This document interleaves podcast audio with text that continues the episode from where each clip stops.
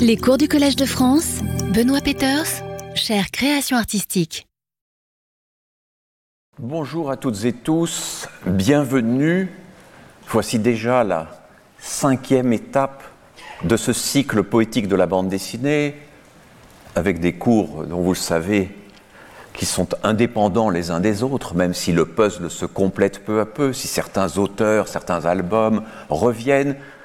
La première partie sera consacrée à un sujet que je connais d'assez près, et donc je parlerai un peu plus de moi et de mon travail que d'habitude, écrire la bande dessinée. La seconde partie, euh, j'aurai la joie d'accueillir, vous aurez la joie d'entendre Aurélia Aurita, grande autrice de bande dessinée, qui ne parlera pas de son travail, mais généreusement de l'album Les Rigoles de Brecht Evans.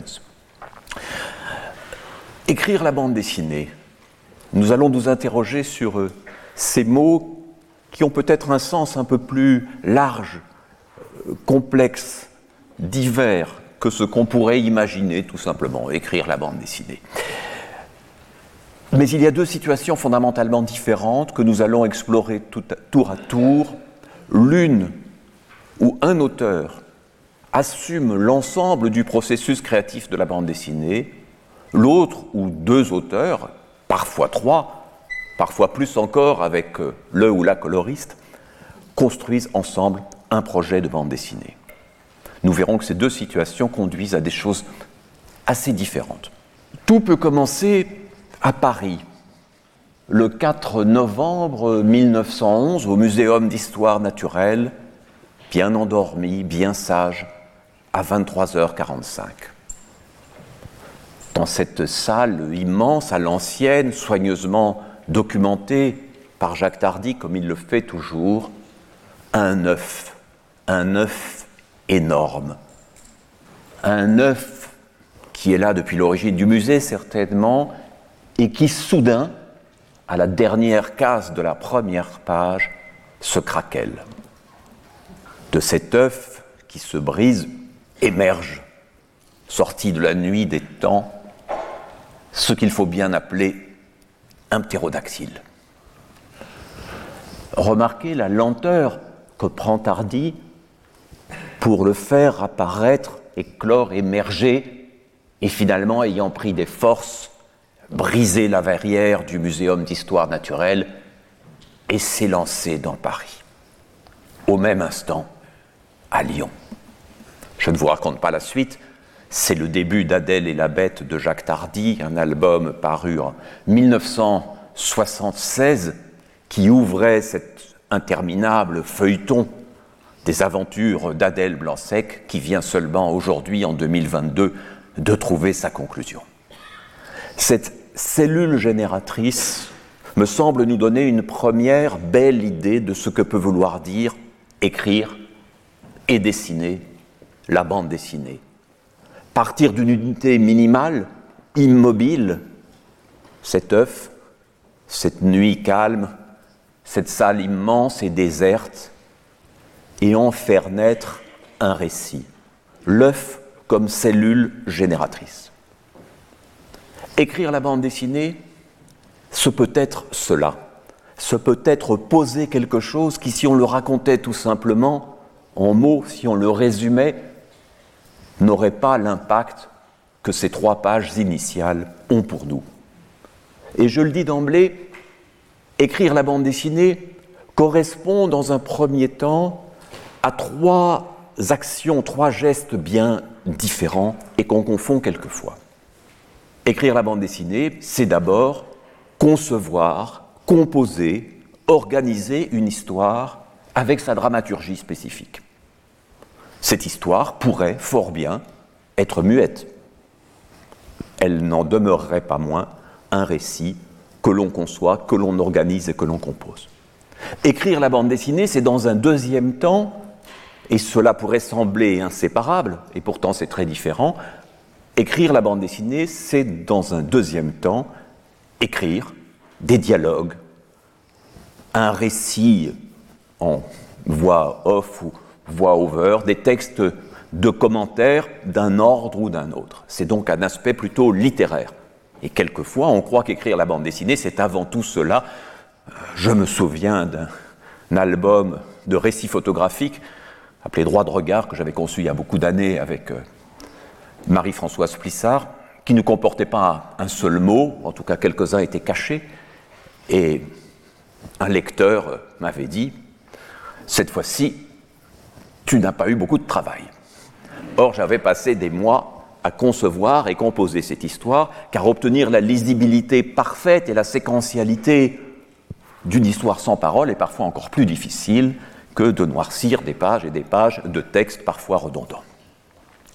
Et le troisième volet, le troisième aspect, et par certains côtés celui sur lequel j'insisterai le plus aujourd'hui, le troisième aspect de cette écriture de la bande dessinée, c'est anticiper la bande dessinée future.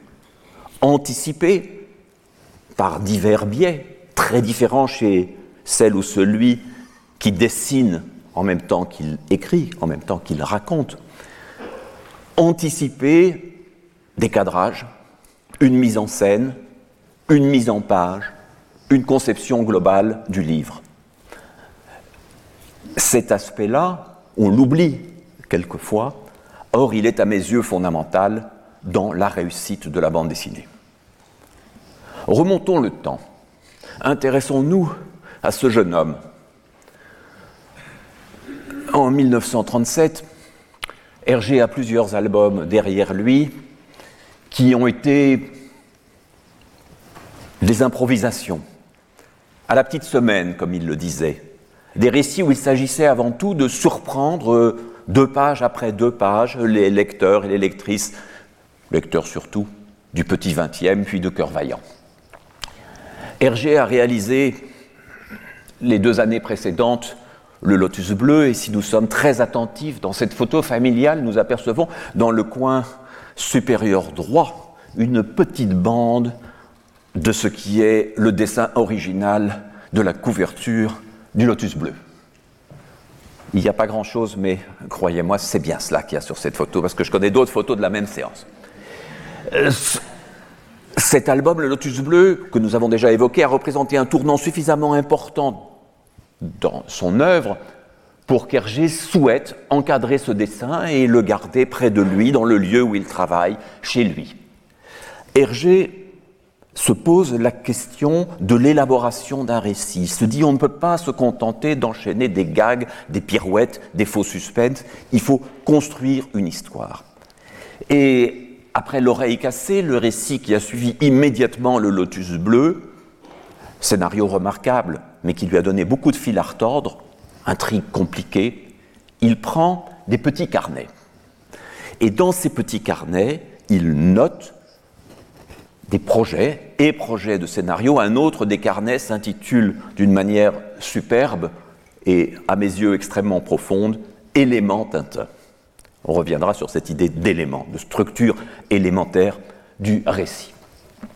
Alors ces petits carnets euh, accueillent souvent des notes écrites, des idées assez brièvement rédigées, et les traits rouges ne signifient pas du tout que l'idée est mauvaise, mais au contraire qu'elle a été utilisée. C'est fait, c'est bon. On voit apparaître ici, par exemple, des idées de métier, de personnages. On voit le mot sigillographe qui apparaît en rouge, et le sigillographe sera utilisé, vous le savez, si vous avez lu Tintin, euh, dans le sceptre d'Autocar. Eh bien voilà, le sigillographe, il était là, c'était une pierre d'attente. Sur ces pages, qui peuvent prendre la forme de, listes, d'idées, parses, de bouts de phrases, il y a souvent des petits dessins. Et vous le voyez ici, une image de euh, l'île Noire, le train euh, que manque Tintin, est fait. Recherche de titres pour l'île Noire, le Castel maudit, fausse monnaie, faux monnayeur, c'était déjà pris, euh, l'avion mystérieux, l'île Noire. Un petit plan pour l'organisation du récit, se représenter la manière dont les éléments vont euh, s'emmancher, des idées, si on lit ces pages, des idées qui ont été utilisées, d'autres qui ne le sont pas, qui ne le seront jamais. Histoire de la décoration, de la décoration en toc que l'intéressé fait faire en métal précieux et en brillant. Euh, quand il remet la où le, président le décore d'un ordre supérieur, lui reprend donc son ancienne décoration et lui remet une autre décoration en toc. Bon, à ma connaissance, ça n'est pas utilisé, c'est une piste. Ici, bon, vous voyez, le dessin est très frêle, c'est un peu effacé, c'est au, crayon, des éléments qu'on retrouvera peut-être plus tard à peine, des idées de voyage, Tintin en Écosse, oui, il va y aller, Tintin en Pologne, en Grèce, c'est moins évident. Tout cela passe sans arrêt, et c'est ceci qui m'importe le plus, passe sans arrêt de notations écrites à des notations graphiques. Il n'y a manifestement aucune rupture dans la conception d'Hergé. Quand ça doit se dessiner, ça se dessine. Quand ça doit s'écrire, ça s'écrit. Hergé dira dans une interview ancienne, quand il s'efforçait sans doute d'être plus sincère qu'il ne le sera au moment où les médias seront extrêmement présents autour de lui et lui demanderont de jouer le rôle de l'auteur pour enfants amusant, à cette époque-là, il dit Je prends habituellement un thème général, un canevas sur lequel je brode une histoire, je jette les idées à la suite, comme elles me viennent, J'accumule les trouvailles, les gags au fur et à mesure qu'ils me viennent à l'esprit. Tout cela est naturellement pensé directement en dessin, noté directement en dessin et remanié très souvent jusqu'au résultat qui me semble le meilleur. Légèreté d'un dessin au crayon qui n'a rien à voir avec le dessin définitif, le dessin abouti, un dessin d'esquisse qui peut ne conduire à rien. Et cette formule plus importante encore, et sur laquelle j'ai longtemps rêvé, l'histoire n'est qu'un fil d'Ariane à partir duquel je brode des gags qui naissent des accidents du crayon. C'est une formule absolument extraordinaire. Je brode des gags qui naissent des accidents du crayon. Vous pourriez vous dire, c'est de la rhétorique. Dans une interview, c'est joli de dire ça. Mais nous allons voir que cette technique, cette conception s'incarne véritablement dans les albums d'Hergé et de bien d'autres auteurs que l'on appelle parfois, et ce terme méritera d'être discuté, que l'on appelle complets, ce processus créatif va se retrouver chez beaucoup. Cette page exceptionnelle du carnet élément Tintin brode autour d'un élément récurrent de la série qu'il s'agit non pas de répéter, mais de décliner. Bizarrement, Hergé note Tintin et Os, c'est bien sûr Milou et Os que nous devons lire. Comment se servir de ce trait caractéristique, ce trait permanent de Milou, qui est la quête des eaux, il n'est pas le seul chien à s'y intéresser, mais il a une obsession assez particulière, comment nourrir cette idée simple de façon à lui donner un potentiel narratif, en faire, à la manière de l'œuf de ptérodactyle, un générateur de récits. Musée d'histoire naturelle, un os gigantesque dérobé par euh, Milou. Où y a-t-il encore des os Musée, homme de Néandertal, morgue. C'est un morgue, c'est pas très facile à utiliser dans Tintin. Hôpital, squelette. Attention, on va le retrouver. Cabine de haute tension, danger de mort. Drapeau de pirate. On est là non plus dans l'os réel, mais dans la figuration. On est dans la sémiologie active. Le signe de l'os peut exciter la convoitise du petit chien. Sur la droite, je ne lis pas tout à fait ce qui se passe, mais en bas, formidable, poubelle, fouiller dans les poubelles, chercher un os dans les poubelles. Nous allons retrouver. Et cette notion extraordinaire qui surgit à la relecture, puisque nous voyons bien que ce qui est en rouge, c'est le moment où Hergé repasse sur ses notes et les relit, ce sont des boîtes à idées, c'est des réserves, rayon X. Eh bien, tout cela, tout ce qui s'est esquissé sur cette page et qui ne ressemble en rien à la dramaturgie classique d'un auteur, qui ne parle ni de structure ni de continuité de récit. Tout cela va se retrouver. Bon, bien sûr, nous sommes dans le sceptre d'autocar et ce gag, si j'ose dire, euh, est extrêmement fameux. C'est une situation mémorable. L'os de Diplodocus, tu sais, Tintin, ils ont des os magnifiques dans ce pays. Mais pourquoi utilise-t-on l'os? Pourquoi crée-t-on un gag autour de l'os? Parce qu'il va jouer un rôle structurant dans le récit. Il va y avoir, dans cet album où une monarchie est menacée, où un roi risque de perdre son pouvoir et de devoir abdiquer s'il ne peut brandir son sceptre, il va y avoir équivalence et conflit entre deux objets qui se ressemblent, et c'est une lecture politique admirable que fait Hergé en mettant en équivalence le sceptre royal et l'os convoité, ces deux équivalents vont être au cœur de l'organisation du récit. C'est-à-dire que là où nous pourrions penser qu'Hergé égrène des gags nés des accidents du crayon, il va faire de ce qui est parti d'un gag un élément d'organisation auquel probablement aucun scénariste classique n'aurait jamais pensé. Donc, nous sommes à la fin de l'album. Sire, non, sire, vous n'abdiquerez pas. Tintin. Sire, je vous rapporte votre sceptre. Sauvé. Le voici, je, mon Dieu, je l'ai perdu en cours de route. Il est tombé de son imperméable. Heureusement, dit Milou, euh, que je me suis aperçu que le sceptre était tombé de sa poche. Mais hésitation, un os est là sur le chemin. Les bons lecteurs d'Hergé se souviendront que dans Tintin au Tibet, il y aura une hésitation du, même ordre. Le message, le SOS, sauver, Chang, sauver Tintin, et l'autre, euh, tentation qui se présente à lui. Deux objets qui sont là, deux objets qui sont brusquement mis en équivalence, la même taille, la même forme à peu près, et la conscience morale, le surmoi de Milou qui fait de lui un véritable héros de bande dessinée qui mériterait, au même titre que Tintin, d'être décoré en fin d'album de l'ordre du Pélican d'or. Car si quelqu'un sauve la monarchie sildave, bien fragile, métaphore d'une monarchie belge tout aussi fragile, si quelqu'un sauve la monarchie, c'est Milou, un métier de chien. Mais nous avions vu, nous avions vu cette cabine à haute tension, et donc cet esprit quand même euh, de sémiologie avancée de Milou, euh, qui lisant le signe, il voit un objet, non pas la tête de mort, mais plutôt ce qu'il y a en dessous et qui serait désirable. Et nous avons vu les poubelles dans les notes. Et là, nous sommes dans un autre album plusieurs années après. Et Hergé se souvient de cette cellule génératrice possible, avec un début de récit comme personne n'oserait le faire, Hergé notait dans une autre page des carnets, il y a quelque chose à faire avec un brocanteur. Ce brocanteur va venir chercher le contenu des poubelles, mais Milou d'abord, cherchant un os, s'est pris le museau dans une boîte de crabe abîmée, une boîte vide, qui sera le point de départ du récit. Lors du récit, derrière la saleté des poubelles, qui oserait démarrer un récit de cette façon? Qui oserait partir non pas de rien, mais de moins que rien, de quelque chose de médiocre, de dégoûtant. Évidemment, cela devait arriver un jour avec ta vilaine habitude d'explorer les poubelles. Est-ce que je fouille dans les poubelles? Moi, ce que Tintin va s'empresser de faire peu de temps après pour retrouver cette boîte, cette boîte avec son étiquette mystérieuse qui mettra en route tout le récit.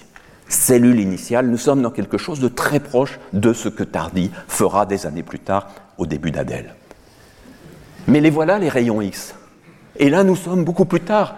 Bien des années sont passées. L'idée est restée. L'idée qu'il y a quelque chose à faire avec les eaux, que ce, simple petit gag peut nous emmener dans le récit. Évidemment, c'est un gag, celui des rayons X, qui fonctionne pour nous et pas pour les Dupont. Quant à l'arrestation du squelette, qui figurait dans le cabinet du docteur Rotule, c'est un moment mémorable, un des sommets de bêtises atteints par les deux détectives, et qui permettra beaucoup plus tard, dans On a marché sur la Lune, au moment où on découvrira, pardon du spoiler, la trahison de l'ingénieur Wolf qui était avec eux, permettra cette réplique des Dupont, et le squelette Wolf, c'était vous. Et donc nous voyons que Tintin et les eaux, ou Milou et les eaux, nous a amenés d'album en album dans des directions toutes différentes, qui parfois tiennent de la péripétie burlesque, mais d'autres fois contribuent à organiser le récit. Glissons plus rapidement sur le dernier album d'Hergé, Tintin et l'Alphard, dont nous ne connaissons que des notes, que des éléments préliminaires. Comment est-il né ce récit? Comment a-t-il commencé à se développer? Eh bien dans des pages de notes absolument extraordinaires, où se mêlent les réflexions, les recherches par exemple, des listes de mots en art et qui permettent à Hergé d'envisager quelque chose qui ne s'est développé que bien après lui, le tarte art, c'est-à-dire l'art de lancer des tartes sur un tableau. Bon, pour un peu, on, on, verrait les personnages se fixer au tableau et s'y coller pour protester contre l'évolution de la planète. Il cherche, il a des mots il a des croquis, mais ces croquis sont des croquis de lettres et de mots. L'alf-art, c'est peut-être l'œuf d'Hergé, cette façon qui n'appartient qu'à lui de transformer l'écrit en dessin, de transformer le dessin d'une lettre en objet narratif en même temps qu'en objet d'art. C'était les pistes initiales qui peut-être ne sont pas tout à fait tenues par l'album, où on avait du letter art, du pop art, de l'op art bien sûr, mais surtout de l'alf art, ce qu'il développe et ce qui finalement pourrait être un nom indirect pour la bande dessinée. Écrire avec de la lettre, dessiner avec des mots.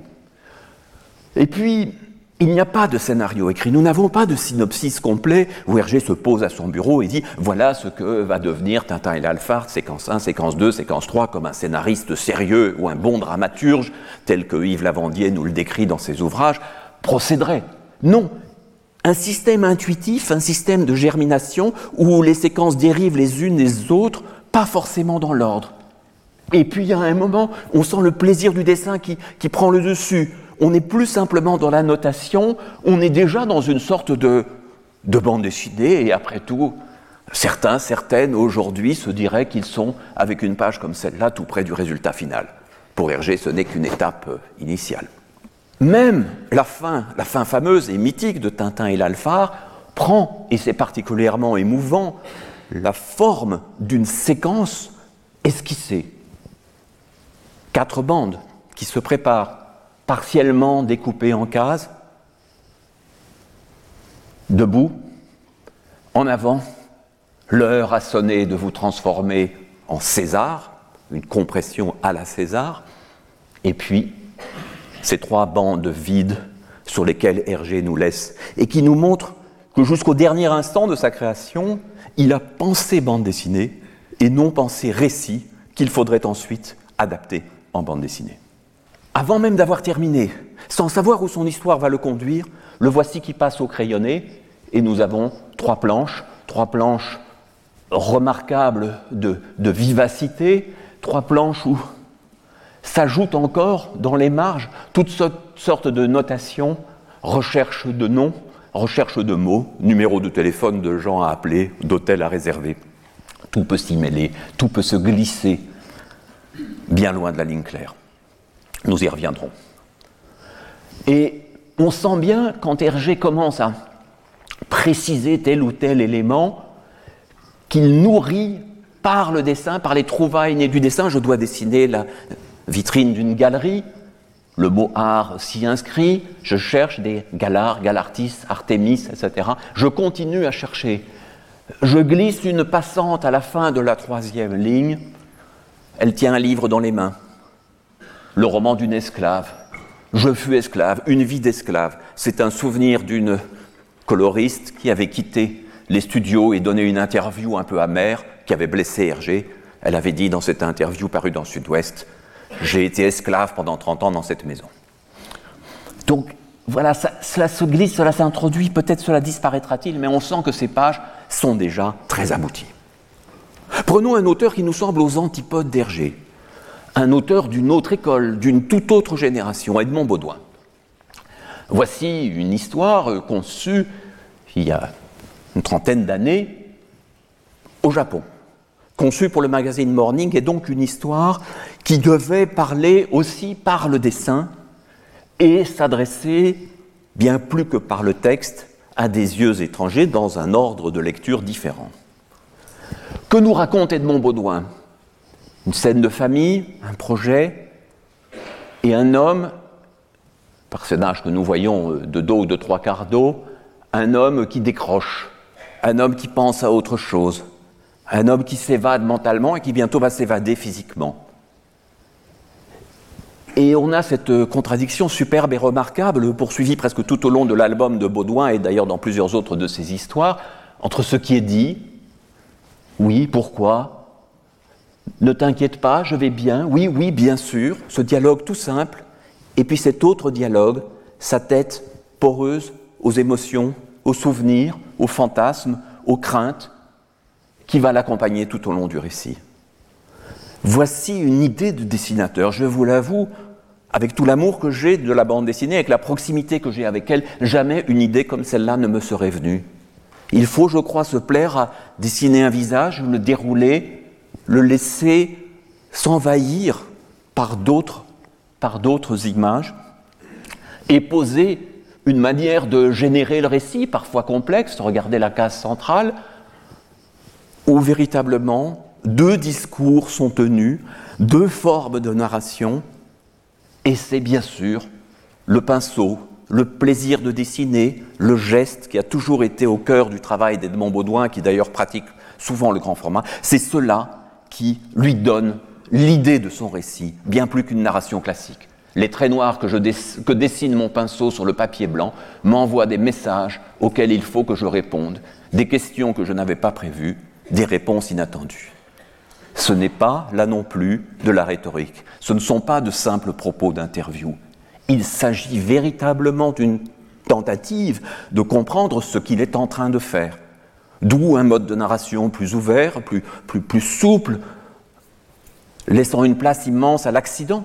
Accident du pinceau et non pas accident du crayon. D'où des bandes dessinées dont certains diront oui, le scénario est un peu ceci, ça pourrait être un peu plus dense, un peu plus tendu mais qui sont simplement une mise en œuvre d'une intention narrative inséparable du dessin. Bien sûr, celui qui ne fait que lire les textes dans l'album de Baudouin, peut-être reste sur sa faim, a l'impression qu'il lui manque quelque chose.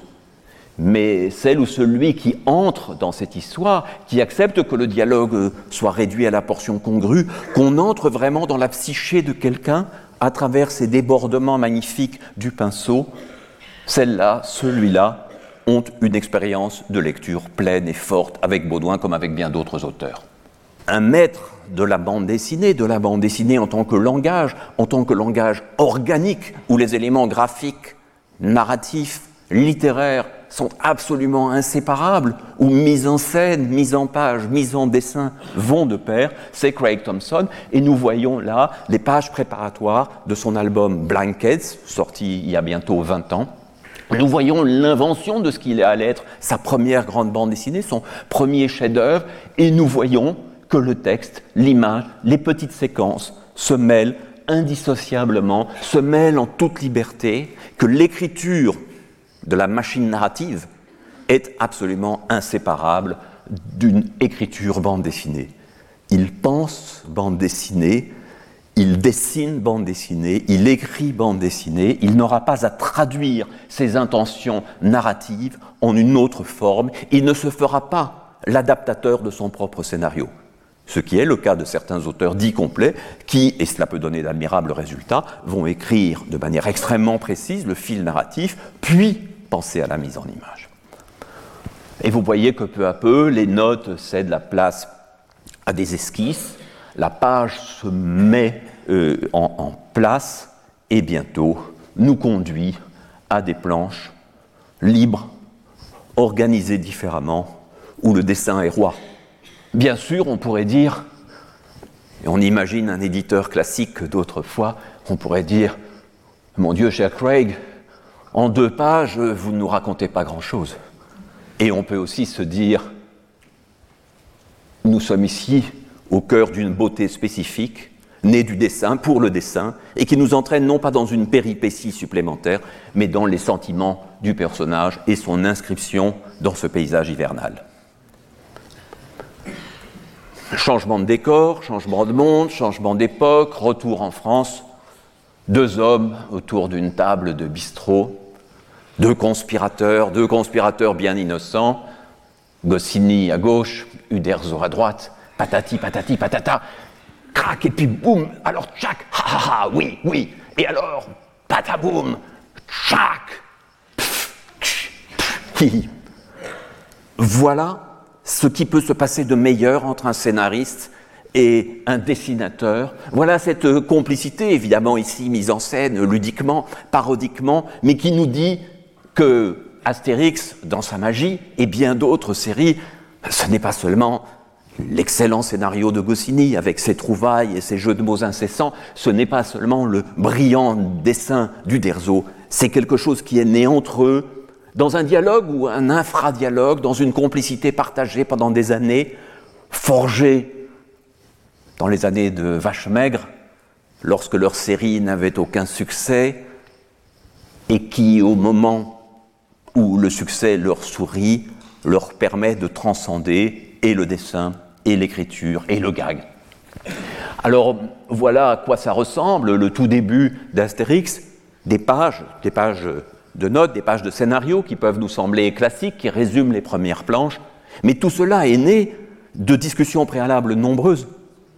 Il y aurait un héros, il s'appellerait Astérix, il serait grand et fort. Et puis il aurait un compagnon, et Uderzo dit grand et fort, et s'il était au contraire petit et rablé Ou peut-être est-ce dans l'autre sens que ça se l'est passé? Eh oui, mais alors s'il était petit et rablé, il aurait un compagnon qui lui serait euh, ample. Livreur de menhir, voilà sa profession, dit Goscinny, et le duo se met en place. Et voilà comment ces pages se font. Alors, une présentation presque classique du scénario de Goscinny, tapé soigneusement, proprement, bien lisible, décrivant à gauche le contenu des images, à droite les textes, et tout cela est repris scrupuleusement. Mais ce qui s'est passé d'une page à l'autre, ce qui a permis à ce scénario d'être euh, véritable, page de scénario continue un petit peu plus, euh, c'est né de moments de complicité, de moments d'esquisse, de recherche de personnages, de recherche de planches, et c'est là, ça prend, ça prend entre eux deux, dans une dynamique tout à fait différente de celle de Baudouin, d'Hergé, de Craig Thompson, d'Art Spiegelman, de Chris Ware et de bien d'autres. Goscinny est l'un de ceux, entre autres qualités, grand éditeur, on le sait, rédacteur en chef incomparable de pilotes, créateur d'innombrables personnages, mais aussi défenseur du scénario en tant que métier, défenseur des scénaristes, et euh, ayant élaboré, et il en a bien souffert, il en a été lourdement puni, le premier syndicat d'auteurs et la première défense du métier de scénariste, car bien souvent, et nous allons le voir dans quelques images, le nom des scénaristes n'apparaissait même pas sur l'album ou au bas de la page. Il faut dire que quelquefois, le nom des dessinateurs non plus n'apparaissait pas. À cette époque, avec lui, à Pilote, avant d'avoir été à Spirou et Dupuis, il y avait une série de scénaristes généralement très prolifiques. Ici, Jean-Michel Charlier. Jean-Michel Charlier, auteur d'environ 500 histoires, travaillant avec les dessinateurs les plus différents et probablement dans un contact moins serré, tant il était euh, prolifique, dans un contact moins serré avec ses dessinateurs. Jean-Michel Charlier, avec euh, Bugdani, avec la patrouille des castors, Bon, on voit vaguement pour la patrouille des castors le nom de Mitac, le dessinateur, apparaître. Pas trace de Charlier sur la couverture. Euh, dans la couverture de Bugdani, une des premières éditions, bien sûr, le nom du Binon, excellent dessinateur, n'apparaît pas plus que celui du scénariste. Mais évidemment, Jean-Michel Charlier, ce sera aussi la rencontre d'un jeune élève de JG et la création avec lui de Blueberry, qui deviendra sa série phare, et là leurs noms apparaîtront bel et bien ensemble et permettront peu à peu, je l'ai évoqué la dernière fois à propos de l'âge des héros, et permettra peu à peu à ce western classique de devenir quelque chose d'autre, quelque chose de plus abouti, de plus, mûri, de plus partagé aussi dans l'écriture et la conception. Autre grande figure, autre scénariste ayant produit considérablement, Greg, Greg qui écrit là aussi euh, à la classique avec des descriptions assez brèves. Greg qui va être pendant des années euh, euh, rédacteur en chef de Tintin et qui produit tellement d'albums comme scénariste, il a fait un atelier, qu'il est obligé de changer de nom. Alors là, le nom est bien présent, mais s'il signe Comanche avec Hermann, il doit signer Louis Albert avec Vance pour Bruno Brasil, parce que véritablement, on se retrouverait dans le journal Tintin avec scénario de Greg, scénario de Greg, scénario de Greg, et puis de temps en temps un autre auteur. Donc, il, s'invente d'autres choix. C'est une manière de raconter qui va privilégier chez Greg comme chez Charlier l'efficacité, l'efficacité narrative. Une bonne histoire, bien charpentée, ne craignant pas les grosses ficelles, les gags parfois un peu appuyés, et le dessinateur qui avance efficacement pour que ce récit soit mis en image. On est là dans une autre logique, une logique de série. Et lorsque Greg travaillera avec Hergé à une histoire qui ne s'achèvera pas, Tintin et le thermo zéro, l'écriture qu'il aura élaborée à partir des notes laissées par Hergé, l'écriture d'un scénario continu et dactylographié, découragera Hergé en dépit des quelques découpage qu'il réalisera, Hergé dira Je me sentais prisonnier d'un scénario qui existait déjà complètement et qu'il ne fallait plus qu'illustrer. Or, j'ai besoin, disait Hergé, me disait Hergé, d'être constamment surpris par mes histoires. Il ne l'était plus. La méthode grecque, qui avait pu s'adapter à Franquin, comme François Skeuten nous l'a brillamment montré, la méthode grecque rencontrait ses limites avec Hergé, habitué à ne travailler qu'à partir de, sa propre organisation étrange ou de son inorganisation, de son surréalisme intérieur. Mais le scénario bien charpenté, le scénario, comme on dit en béton, euh, trouvera encore euh, des incarnations nombreuses, et notamment à travers les séries de Jean Vadam, euh, qui réussira pendant les années 90 et 2000 à faire de pratiquement chacun de ses projets avec des dessinateurs de grands succès, qu'il s'agisse de Torgal avec Rosinski, de 13 avec William Vance, de Largo Winch avec Philippe Franck et de bien d'autres séries. Quand Jean Vanham écrit un scénario, il l'écrit du début à la fin, de la page 1 à la page 46, et demande au dessinateur de s'y tenir scrupuleusement. D'autres, et c'est une autre génération, peut-être un autre monde, d'autres comme Pierre Christin, cherchent à se rapprocher de l'état heureux d'auteur complet en développant une complicité. Euh, Jean-Claude Mézières, qu'on voit sur la gauche, était un ami de jeunesse de Pierre Christin. C'est ensemble qu'ils ont réalisé Valérian, devenu Valérian et Laureline, donnant naissance à un monde où le dessin, les particularités du dessin, les créatures étranges prennent une place considérable et représentent véritablement leur terrain commun. Le même Pierre Christin révélera d'autres aptitudes, une autre manière de, s'ouvrir et de s'éveiller à un dessin étrange et plein de promesses, celui d'Enki Bilal à ses débuts, avec les phalanges de l'ordre noir, puis quelques années plus tard, partie de chasse, superbe prémonition de la chute du bloc de l'Est, racontée à travers le conflit en quelques jours d'un groupe de dirigeants des pays frères.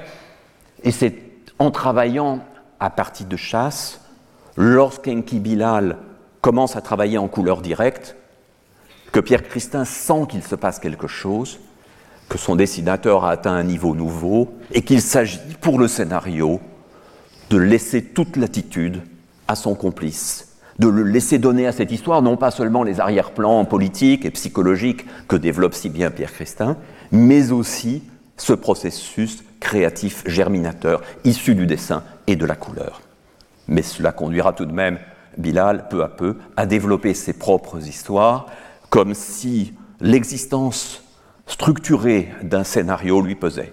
J'évoque au passage la dessinatrice euh, Annie Götzinger, qui avait travaillé elle aussi avec Pierre Christin dans des thématiques différentes, euh, des portraits souvenirs, on se souvient euh, de plusieurs de ses albums, peut-être un petit peu oublié aujourd'hui, mais où Pierre Christin révélait d'autres qualités, d'autres thématiques, d'autres façons de faire, sachant qu'un scénariste tel que lui se devait, à chaque nouvelle collaboration, de se réinventer. Amusante photo de Jodorowsky et Jean Giraud Möbius à l'époque du film Dune, inabouti, mais qui conduira plus tard à la collaboration remarquable de la série John D. Fool, L'Incal Noir, L'Incal Lumière et les albums qui suivront, puis d'autres collaborations, où la spontanéité de Möbius, telle que Thierry Grunstein nous la décrira la semaine prochaine à propos de l'album Le garage hermétique de Jerry Cornelius, né en improvisation permanente, cette spontanéité graphique rencontre euh, l'organisation narrative proposée par euh, Jodorowsky. Avec Alan Moore, l'un des plus grands scénaristes actuels, admiré par tout le monde, nous entrons dans un autre type de processus. Nous entrons là dans une sorte d'auteur absolu, on pourrait presque dire d'auteur complet, qui veut tout raconter, tout maîtriser et définir l'image, la page et l'organisation du chapitre puis du livre aussi loin qu'on peut le faire, en cherchant évidemment des dessinateurs qui acceptent d'être le complice de ce jeu étrange où d'une certaine façon tout est là et où en même temps tout reste à faire. V pour Vendetta, avec David Lloyd, donne naissance à un découpage qui ressemble encore à un découpage classique, sauf que par exemple, vous voyez sur la première page, nous n'en sommes qu'à la case 4 d'une page qui comprend 8 ou 9 cases. Donc description extrêmement précise et surtout indication tout à fait frappante et intéressante, no dialogue, no dialogue, no dialogue. C'est-à-dire que la description prend une place qu'elle ne prend pas du tout dans les scénarios de, Charlier, de Goscinny, de Greg, de Van Damme. La description tend à devenir absolue, tend à nous dire non seulement tout ce qu'il y a dans l'image, mais toutes les intentions, tout le hors-champ, tout le pourtour, tout ce qui va faire l'histoire. Alors ici, nous avons un cas assez incroyable, je vais vous montrer la suite. Nous sommes donc dans le Batman The Killing Joke de Alan Moore et Brian Bolland, qui a été un album marquant. Nous sommes non pas dans la description de la page 1, mais de la case 1 de la page 1. Et la case 2 arrive là. Alors c'est tout à fait extraordinaire, là aussi, no dialogue, no dialogue. Évidemment, il ne s'agit pas strictement d'une description, il s'agit d'une lettre, d'une lettre adressée à son dessinateur, où il lui dit à quoi il pense, quels sont ses sentiments, quelle joie il a de se lancer avec lui dans ce projet. Et peu à peu, il entre dans l'histoire de ce qu'ils vont développer, de ce nouveau Batman. Il n'empêche, il faut lire tout cela, arriver à produire dans sa tête une représentation et à exister tout de même comme dessinateur et non pas comme machine exécutante. Et là voilà la première case de la page 1. C'est absolument fascinant, évidemment. C'est une sorte d'exercice oulipien, de, de tour de force rhétorique. Il y a là quelque chose d'extraordinaire, des ronds dans l'eau, et cette description infinie. Watchmen, un des chefs-d'œuvre du roman graphique, a donné naissance, là aussi, à des descriptions absolument infinies. En plus, euh, Alan Moore choisit les capitales, ce qui n'est pas la chose la plus facile à lire, ce qui ne nous donne, pas la représentation la plus instantanée des mots et des phrases. Et là aussi, description de la case 1 avec le petit texte euh, en bas de page. Et la voilà, la case. C'est absolument fascinant. Le scénario complet de Watchmen, album qui fait 250 euh, pages ou un peu plus, peut-être 280 pages, le scénario complet de Watchmen dépasse les 1000 pages. C'est assez fascinant de penser qu'un dessinateur a reçu cela et a dû peu à peu s'inventer ses propres chemins de créativité à l'intérieur de quelque chose qui aurait fait fuir à grands pas euh, toutes les dessinatrices et tous les dessinateurs que je connais et que j'aime. Il n'empêche que Watchmen, c'est quelque chose. Et que c'était une machine si complexe et si structurée, où chaque élément, y compris la division de la page, jouait un tel rôle où chaque détail décrit était susceptible d'avoir une fonction 200 pages plus loin, qu'il ne s'agissait pas pour le dessinateur de dire, euh, comme J.G. avait pu le dire à Goscinny, tiens, le personnage euh, que tu fais revenir à la page 18, euh, je l'avais tué à la page 14. Goscinny a laissé tomber, il a refilé J.G. à Charlier qui était plus souple. Je vais détailler un petit peu dans le temps qui nous reste, quelques étapes du travail que j'ai pu avoir essentiellement avec François Skeuten depuis de longues années au fil des ans. Si je détaille ces étapes, ce n'est pas par narcissisme, c'est simplement parce que je possède les documents et je sais de l'intérieur comment certaines choses ont été faites. Prenons ici euh, La fièvre du Rubicande, notre deuxième album commun. Première page à gauche, dernière page à droite. Bien sûr, nous racontons une histoire ensemble, dont nous, avons rêvé ensemble, nous avons imaginé les personnages, les décors, la ville, le système politique. Mais nous avons aussi pensé ces pages. Cette histoire d'un cube qui grandit, d'un cube à six faces, nous donne assez rapidement l'idée que la première page aura six cases. La dernière aussi. Et vous les voyez construites en miroir, le cube mystérieux déposé sur la table. Première case, le cube reconstruit, foireux, à la dernière case, et un mouvement de caméra inverse. Bien sûr, c'est au debout du récit, séparé par 80 ou 90 pages. Il n'empêche que cette structure-là, elle nous appartient à l'un et à l'autre. Elle n'est pas une pure idée de dessinateur, elle n'est pas une pure idée de scénariste. Elle est là, et cela s'appelle aussi écrire la bande dessinée, même si ce n'est pas une question de dialogue, même si ce n'est pas une question directement narrative. Alors, ici, ce sont des notes retrouvées pour euh, l'album La Tour, mais d'abord, nous discutons ensemble, nous cherchons, je note en tous sens, parfois une indication de chapitre, d'autres fois une idée qui pourrait trouver place euh, ailleurs, certaines idées tomberont, des choses qui se rajoutent probablement au moment de la relecture, je ne sais plus. Enfin voilà, une sorte de bouillonnement. Et après ce bouillonnement, une réflexion pour entrer dans l'histoire et pour caractériser les personnages. Je vais le montrer un peu plus et un peu plus en détail sur l'histoire, à propos de l'histoire L'ombre d'un homme. Avant les premières notes, avant que je n'écrive, que ce soit au traitement de texte ou comme pour la tour, euh, de manière manuscrite dans des cahiers, il y a eu des discussions. Il y a eu des discussions qui ont pu prendre place n'importe où, n'importe quand, au cours de voyages, des bouts d'idées comme ça. Et puis un jour, ça coagule, ça prend, ça donne le sentiment que ça peut devenir une histoire, même si elle s'appelle, à ce stade-là, La proie pour l'ombre. C'est un moins bon titre que, que L'ombre d'un homme, je crois. Et donc, euh, ça raconte les séquences. On est au bord d'une d'une petite nouvelle assez, assez sèche, des petits bouts de dialogue sont là, par-ci, par-là. Et puis, puisque cette histoire va commencer par des rêves, et que François Skeuten aime dessiner les rêves et aime dessiner les mains, des croquis sont là, des croquis arrivent, et pour cette première scène qui va ouvrir le récit, ce cauchemar épouvantable, je m'appuie sur les envies graphiques qui sont les siennes. Et je vois que ces mains, ces mains que le dessinateur a sans cesse sous les yeux, ces mains qui sont son objet le plus quotidien, ce qu'il voit le plus, euh, ces mains vont jouer un rôle essentiel. Et donc, on va déjà, même si ce n'est pas en forme de case, on, va avancer. Et donc, dans le premier traitement séquentiel, euh, donc, il ne s'agit pas du tout du découpage, dans le premier traitement séquentiel, qui porte cette fois le titre L'ombre d'un homme, je note des esquisses de dialogue et une brève description du contenu de la séquence. C'est avec ces pages que je vais chez François dans l'atelier et que nous commençons à élaborer ensemble le storyboard. Le dialogue n'est pas définitif, le nombre de cases n'est pas définitif. Euh, nous cherchons.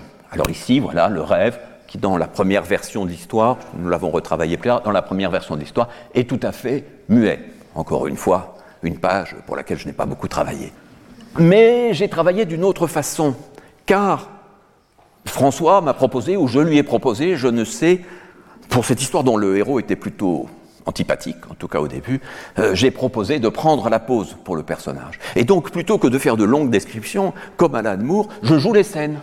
Alors bon, vous voyez, ce n'étaient pas les scènes les plus sympathiques, il y avait quelques-unes grimaçantes, épouvantables. Mais voilà une collaboration entre deux personnes qui se connaissent, qui travaillent depuis longtemps, qui prend une toute autre forme.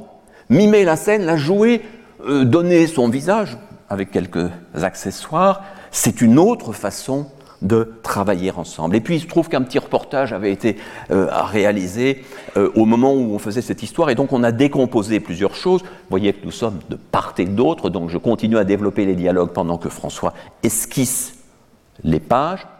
Nous cherchons, bon, comme, comme il y avait une caméra, euh, on en a fait un peu plus que d'habitude. Mais nous cherchons l'organisation de la page, nous esquissons, nous tentons plusieurs mises en page, ça se, met en, place, mélange de crayons pour esquisser très vite, de feutre très rapide, de stylo feutre euh, pour euh, pinceau feutre pour, donner plus de vigueur à la chose. Alors François Skeuten, qui est d'habitude un dessinateur très lent, là, il est très rapide le dessin va très vite. Parfois, je fais une remarque en disant Mais peut-être qu'on pourrait. Ça y est, la gomme est déjà là, la feuille est déchirée, on est parti sur une autre. Je dis euh, Non, mais c'est pas grave, on continue, on cherche, on avance. Voici donc la page de storyboard sur laquelle on s'arrête. Et voilà la page définitive. Vous pouvez noter quelques changements qui apparaissent dès le moment du crayonné dans la partie inférieure de la page, finalement, euh, François choisit une autre organisation. Ce qui est plus amusant ici, qu'on ne fait pas toujours, c'est qu'il y a eu des croquis d'attitude, et donc que chacune de ces cases a d'abord donné naissance à une esquisse. Donc vous voyez quelque chose qui ne relève pas du tout du travail du scénariste au sens classique, ici devenu euh, acteur euh, occasionnel, mais qui donne au dessin toute sa force, toute sa place, au point d'ailleurs que certaines de ses esquisses euh, sont aussi intéressantes que la page terminée. Et c'est à ce moment-là, et c'est à ce moment-là que j'écris enfin les vrais dialogues et une description. Alors vous pourriez dire, bon, la description de Peters par rapport à celle d'Alan Moore, elle est bien pauvre mais c'est parce que c'est un aide-mémoire, c'est un rappel de quelque chose qui s'est décidé, qui s'est discuté. Et puis, comme ce scénario n'est pas destiné à l'éditeur ni au public, sauf à vous aujourd'hui, euh, j'ajoute des notes, et parfois il y a beaucoup, beaucoup de notes qui sont des petits rappels, des indications, des suggestions visuelles, il peut y avoir des documents qui sont joints. Note, notre histoire se situe vers 756, temps cités obscures, euh, soit dix ans après l'album Brussels. Le docteur Vincent, qu'on avait vu apparaître, a donc pris du ventre et sérieusement grisonné. Il a maintenant 40 ans de bistouri, soit environ 65 ans. Euh, puisqu'il avait, ce personnage dans Bruxelles avait publié un livre qui s'appelait 30 ans de bistouri, c'était ses mémoires. Euh, mais sa vanité n'a fait que croître. Il y a dans son cabinet une affiche de son livre, quelques diplômes, peut-être une photo le montrant en présence d'un homme célèbre, par exemple Klaus von Ratten ou Robic ou le bourgmestre Spanak, autant de personnages de nos albums antérieurs, euh, dont la célébrité est donc euh, relative. Mais vous voyez que le scénario n'a pas à prendre la forme qu'il prendrait, par exemple, pour un film, pour une série télévisée qui sont lues par de multiples intervenants. Ici, je m'adresse au dessinateur, et donc ce qui pourrait sembler crypté ne l'est pas. Parfois, nous renversons le jeu, nous travaillons d'une toute autre façon, parce qu'il pourrait y avoir des tics, des manières, des facilités. Et dans un album comme L'Archiviste, réalisé il y a bien des années, euh, les images étaient premières. La plupart des images, les grandes images de page de droite préexistaient, et d'une certaine façon, les images étaient le scénario, et j'en devenais par mon texte l'illustrateur. C'est une autre façon de travailler qui donne à l'image à ce moment-là le premier plan, le premier rôle et oblige à réinventer les rôles. C'est le cas dans revoir Paris. Bon, voilà, de nouveau des, des, indications qui peuvent sembler assez sommaires dans la description, mais qui sont précédées de tout un travail ensemble, car ces pages de storyboard, nous les avons toujours conçues et réalisées côte à côte. Donc après, eh bien, ce que vous avez vu là de bas de la page, voilà, très sommaire, prend évidemment une forme beaucoup plus élaborée au moment où le dessinateur, dans la solitude de l'atelier, y consacre toutes les heures nécessaires. Les techniques de collaboration peuvent changer et il est possible de travailler dans la proximité, comme je l'ai fait avec François Skeuten ou d'autres. Il est possible de travailler à distance. C'était le cas pour l'album il y a pas mal d'années avec Frédéric Boilet qui s'appelle Tokyo et mon jardin. Euh, Frédéric Boilet vivait à cette époque au Japon. Il séjournait à la villa Kojoyama à euh, Kyoto. Et donc, nous échangions euh, par fax, très rarement par téléphone. Bien sûr, on avait fait du travail ensemble, on avait même fait des repérages ensemble au Japon, en voyageant, en cherchant des lieux, des cadres pour des scènes. Il me racontait ses aventures, y compris ses aventures personnelles, qui nourrissaient le scénario, et nous nous envoyons des fax qui aujourd'hui sont presque effacés. Donc, voilà ces, réflexions où se mêlent tout à fait le vécu quotidien, les rencontres, les images qu'il a prises, les quartiers qu'il a découverts et des remarques sur la future histoire. Et puis je lui envoie, alors en tassant le plus possible mes descriptions pour ne pas multiplier les pages de fax, pas question de mettre trop de blanc, je lui envoie le découpage. Il m'envoie des esquisses euh, parfois difficiles à interpréter, mais quand on est dans le feu de l'action, on comprend très bien de quoi il s'agit. La revue Morning, celle qui avait publié Edmond Baudouin et qui contribuait à inviter euh, Frédéric Boilet au, Japon. Et puis voilà des, des, réactions, là, ces réactions à mon courrier, des choses avec lesquelles il est d'accord, des choses avec lesquelles il n'est pas d'accord. Une deuxième version va suivre. Et les échanges se euh, multiplient à 10 000 kilomètres l'un de l'autre on voit très bien que dans les esquisses qu'il m'envoie, quelquefois, il, euh, euh, rajoute un commentaire pour rendre plus lisible ce qui n'est encore qu'esquissé. Et puis les pages se précisent au stade du crayonné. On peut encore facilement faire des changements.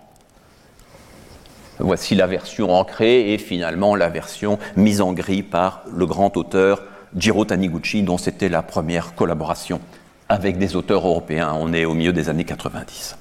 Voilà donc une méthode tout autre que celle que j'ai développée avec François Skeuten, tout autre que celle que Pierre Christin a pu développer avec euh, ses amis et collaborateurs et qui peut donner un résultat. Et pour terminer, je vais évoquer une scénariste parmi beaucoup de scénaristes d'aujourd'hui possibles, car il y a une immense créativité, et j'ai l'impression que le trait commun à ces scénaristes, c'est aujourd'hui à la fois de penser qu'écrire est un métier et qu'il doit être valorisé, mais aussi de penser qu'écrire ne peut pas se faire simplement de son côté, qu'écrire ne peut pas se faire comme si on écrivait un, roman, mais se fait véritablement dans un engagement de collaboration presque quotidienne avec le dessinateur ou la dessinatrice, dans une envie de créer véritablement quelque chose qui se rapproche du travail d'un auteur complet, même si probablement quelque chose de la spontanéité, de la liberté des dérives est plus difficile à imaginer.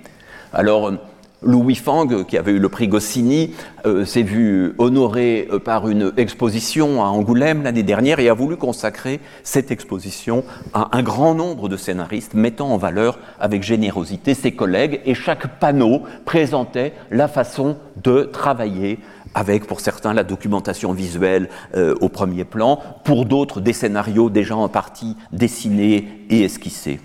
C'était aussi une façon militante de poser la question du scénario de la place des scénaristes, et par-delà les scénaristes, euh, des auteurs dans leur fragilité. Le métier de scénariste, illustré euh, dans le même festival par l'exposition consacrée à René Goscinny, était ici mis en avant. Et voici, euh, pour, terminer, quelques exemples de la façon dont Louis Fang a pu collaborer avec le dessinateur Hugues Micol pour cet album remarquable, je, vous le recommande, Blackout. Blackout, euh, qui est l'histoire d'un acteur métis qui se trouve à Hollywood, qui est engagé pour jouer à peu près tous les rôles incertains sur le plan du, du, physique, tous ceux qui ne sont pas blancs-blancs, mais qui va, à travers un certain nombre de tribulations, euh, voir sa carrière devenir très étrange, puisqu'il disparaîtra de beaucoup des films dans lesquels il a tourné. Alors, Louis Fang m'a gentiment euh, communiqué quelques pages de scénario et les planches correspondantes. Ici, nous voyons que pour les pages 40 à 41 du livre, qui sont euh, relativement dialoguées, euh, elle ne donne pas d'indication à son dessinateur, qui a fait des albums seul, qui est un excellent dessinateur et metteur en scène, elle ne donne pas d'indication de division par case, ni même par page. Voilà les deux pages. Organise quelque chose à ta façon. Et voici ces deux pages très denses, très euh, nourries de euh, dialogue. Mais pour d'autres situations, l'image est première, et donc le dialogue est euh, très peu présent. Voici ici euh, euh, le contenu de trois pages. Alors vous pouvez dire c'est peu de choses, mais il s'agit d'un moment marquant de la mort d'un personnage hautement symbolique sur les lettres du paysage Hollywood et donc un mouvement de recul qui nous permet peu à peu de découvrir cette situation. Et donc là, nous sentons dans le travail de Louis Fang, comme dans le travail de beaucoup d'autres scénaristes que j'aurais pu évoquer, nous sentons une attention particulière au travail spécifique du dessinateur ou de la dessinatrice avec qui on travaille, de ses forces, de ses désirs, de ses envies. Et tout cela correspond finalement à ce que j'avais appelé, euh, il y a pas mal d'années, dans le petit livre Casse, planche, récit, lire la bande dessinée, ce que j'avais appelé l'écriture de l'autre. Car quelle est véritablement le travail du scénariste. Quel est le cœur de ce qu'il fait face à quelqu'un qui va être le réalisateur, la réalisatrice de l'histoire, qui passera des mois, parfois des années, à mettre en œuvre ce qui a parfois été écrit un peu vite, Quel est le cœur de cette écriture de l'autre, sinon une manière, par-delà toute indication, par-delà toute description, par-delà toute précision, de faire naître le désir de dessiner. Merci. Retrouvez tous les contenus du Collège de France sur www.colège-2-france.fr.